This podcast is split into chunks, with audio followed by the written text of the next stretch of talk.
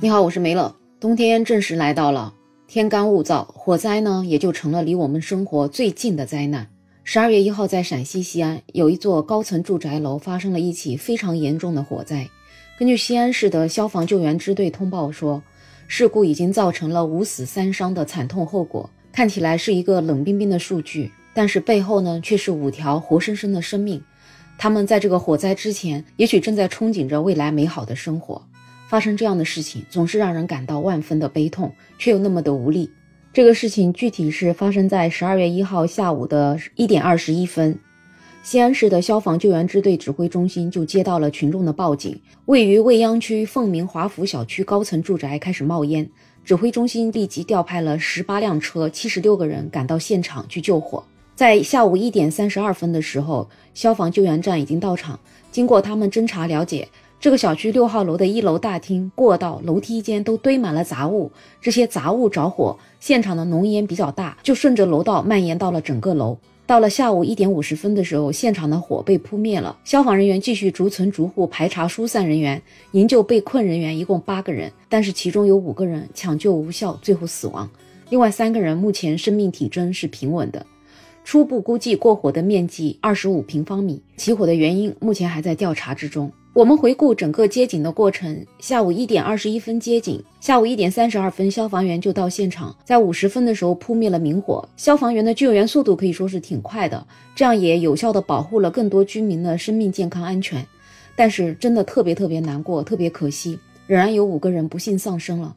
在灾难面前，生命真的如此脆弱，特别令人伤心。五个鲜活的生命，也就是五个破碎的家庭，背后更是无数的血和泪。现在就只能希望逝者安息，生者只能坚强。每次事故发生了，伤亡也已经注定了。那我们能做些什么呢？目前就希望相关的部门能够做好善后的工作。但是更重要的是，对于事故的调查一定要彻底。杂物到底是什么人放的？到底是谁管理的这栋楼？那么这个火灾到底是不是人为的纵火？这些问题都一定要查清楚。只有查清楚了，才能还遇难者一个公道，也能还社会公众一个真相。那查明真相之后，跟事故有关的人员和组织，他们会承担什么样的法律责任呢？有一位法律博主雪峰说法，他说：首先，大厅、过道、楼梯间都属于公共场所，我们居民不应该在这些地方堆放杂物的。这些堆放杂物的人对这个事故发生是肯定有一定责任的，也许没有达到判刑的程度，但是乱堆乱放和火灾以及后面发生的人员伤亡之间是具有民事上的因果关系。违反消防的规定放杂物，在主观上就存在了过错，所以查明之后，他们是必须要承担一定的赔偿责任的。其次就是小区的物业或者是管理人员，对这个事情发生也是有一定的责任的。这个区域是小区的物业管理的管理区域，现在发生了这些随意堆放的事情，虽然不是小区物业管理放的，但是你既然管理了，你就有这个责任。现在物业管理没有及时正确履行物业管理的职责。所以他们也是需要承担一定的责任的。最后就是这个火灾的直接引发者，他不仅需要承担民事赔偿责任，可能还涉及到违法犯罪。那有两种情况可以给他们定不同的刑罚。第一，如果火灾是因为安全管理或者抽烟等等原因不慎引发的，相关人员涉嫌犯了失火罪，根据刑法第一百一十五条规定，失火导致人员伤亡或者财产重大损失的，要处以三到七年的有期徒刑。情节较轻的，处以三年以下有期徒刑或者拘役。目前这个事故已经造成了五死三伤，而且有二十五平方米的过火，这样一个非常严重的后果。显然，它不是情节较轻，一定是情节较重的。所以，即使是失火罪，相关的人员也至少要判他三年以上。第二，如果这个火灾是他人故意放火导致的，就属于罪大恶极了。根据刑法规定。以放火方式危害公共安全，如果还没有造成严重后果的，就要处以三到十年的有期徒刑；如果是有人重伤、死亡，或者使公司财产遭受了重大损失的，要处以十年以上的有期徒刑、无期徒刑或者死刑。在这个案子里面，死伤惨重，如果真的是人为纵火导致的话，相关人员就构成了放火罪，至少要处以十年以上的有期徒刑。而且现在出了五条人命，即使以放火罪判处死刑，也毫不为过。所以就希望这个案子能够尽快查明真相，这样子第一是能够给逝去的人一个交代，第二也能给更多的漠视消防安全的人敲响一个警钟。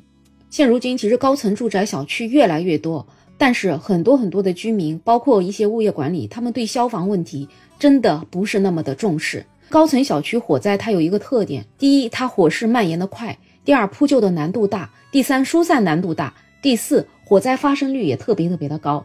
小区发生火灾的主要原因大概有下面五个：第一，各种电器设备故障引起的，就比如说插座没有拔呀，会引起失火。或者是某一些电器发生了故障了，也会引起火灾。其实最近发生了好几起火灾，其中有一个比较严重的，就是插座引起了火灾。之前还有很多案例发生过，电吹风忘关了，把它放在床上也是容易引起火灾。第二呢，是煤气泄漏或者厨房用火不慎引起的火灾。其实，在厨房里用火真的，我觉得蛮危险的。特别有的人炒菜的时候，喜欢把那个火给炒上来。我每次看到这种情况，都真的特别害怕，因为厨房里会有一些厨房纸巾啊，会一些抹布啊，其实很多都是易燃物，所以大家在使用厨房的时候还是要小心。第三，在施工过程中会有一些明火作业，也容易引起火灾。这个呢，就是物业人员的事情，或者是家里装修的时候也一定要小心。第四，焚烧纸钱也是引起火灾的一个因素。第五，有一些小区会发生锅炉爆炸、燃料供给的系统泄漏、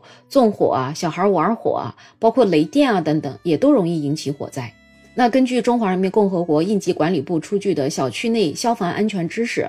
要怎样避免这些火灾呢？有以下几点：第一，保证消防通道的畅通，不堵塞疏散通道、安全出口。不遮挡消防设施，私家车不违规占用消防车道。其实现在小区的私家车越来越多，车位挺紧张的，所以有很多很多的小区完全就是漠视消防管理，整个车子就把消防通道堵得严严实实的。一旦发生火灾，消防车进都进不来，后果真的是不堪设想。第二，也是引起火灾的一个重大因素，电动自行车，你要在规定的充电桩充电，千万不能私拉电线充电，也尽量避免长时间充电。电动车的充电桩周围要远离易燃可燃物。现在我看到电动车这种，真的特别特别害怕。有很多小区，它的居民楼的楼下的入户大厅里面塞满了各式各样的电动车，还有一些人就会从楼上拉一根超长的充电的线，拉到楼下的电动车上充电，太危险了。甚至还有一些人会把电动车推到电梯里面，再从电梯里面拉到自己家门口去充电。其实这样的火灾也发生过很多次，甚至还有发生电瓶在电梯里面就直接着火，整个人就给火给吞没了这样的悲剧。第三，严谨埋压、圈占、损坏、挪用、遮挡消防设施和器材。现在有很多小区的居民，他们为了利用自己家门口的那一点点走道空间，在家门口放了很多各式各样的杂物。鞋凳啊、鞋柜啊之类的，有的人甚至把整个鞋柜放在消防柜的门口。说真的，我都不知道这样子怎么通过消防检查的，也不知道这样的物业他们到底是在做什么，他们不明白这样子有多危险吗？第四，为了避免火灾，也不要在社区内进行烧烤、篝火等等活动，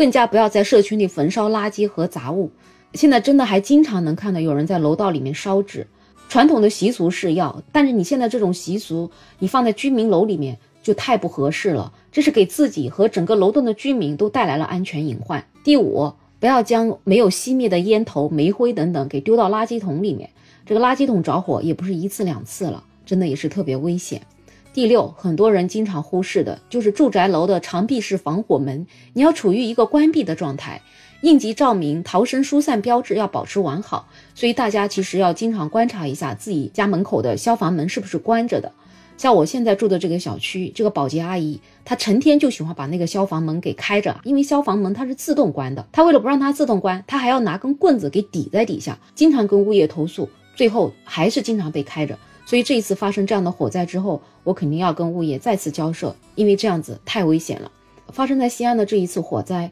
如果说它的每一层消防门都是关着的话，那就不会产生这样子重大的伤亡了。它现在就是整个火从一楼的楼梯间一直穿到最顶上，然后就穿到了每个人的家门口，就像一个烟囱一样，这样的火是挡也挡不住的。第七条，物业需要对居民安全用火、用电、用气和和燃放烟花爆竹等等要进行消防安全的提示。现在有很多小区仍然没有禁止燃放烟花爆竹，所以因为这种发生的火灾的情况也是挺多的。那小区物业其实要做好一个燃放烟花爆竹的管理，你可以有一个专门规定的区域，或者说在一个桶里面放烟花爆竹，这样子才能保证安全呢。第八点，物业公司的人员要开展每天的防火巡查，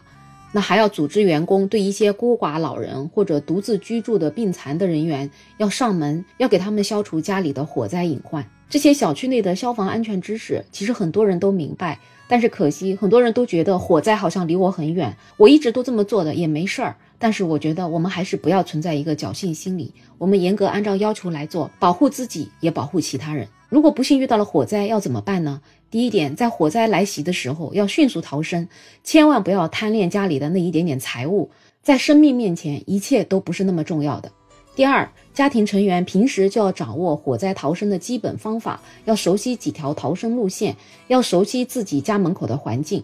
第三，受到火势威胁的时候，要当机立断，披上浸湿的衣物啊、被褥啊等等，要往这个安全出口的方向冲出去。第四，在穿过浓烟逃生的时候，要尽量让身体贴近地面，并且用湿毛巾捂住口鼻。如果有条件的话，家里能够备上防烟雾面具，那是最好的。第五，身上着火的时候，千万不要奔跑，可以就地打滚，或者用厚重衣服压灭火苗，因为你只要跑起来，那火就会越来越大。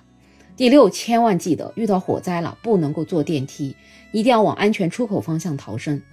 第七，如果是室外着火了，千万不要随便开门，开门之前要用手背测一下你的门上的温度，如果门都已经开始发烫的时候，千万不要开门，防止大火窜到屋里面。要用浸湿的被褥啊、衣物啊等等堵塞你的门窗，并且要泼水降温。第八，如果所有的逃生路线都被大火给封锁了，那你要立即退到室内，用打手电筒啊、挥舞衣物啊或者呼叫等等方式向外面发送求救信号，等待救援。第九啊，特别重要，千万不要盲目跳楼。有好多人确实是被火灾给逼急了，他们就跳楼了。但是我们住的这种高层，你跳楼，你生还的希望真的是特别特别小的。所以我们可以利用一些疏散的楼梯或者阳台、排水管等等。逃生也可以把床单、被罩撕成条状，然后结成绳索，拴在门窗上、铁栏杆等等这些固定物上面，然后顺着绳子滑下去，还或者是下到还没有着火的楼层，这样才能够脱离险境。以上说了这么多，就是希望大家听到之后能够对于消防知识有这样一个认识。火灾无情，但是我们人是有情的呀。我们平时注意好这些常用的消防知识，尽量减少发生火灾的可能性，这样才能在最大程度上保护我们自己的安全。好了，本期的话题就聊这么多。有任何看法，欢迎在评论区留言，也欢迎订阅、点赞、收藏我的专辑。没有想法，想加入听友群的朋友可以加我。没有想法的拼音再加上二零二零，我是梅乐，我们下期再见。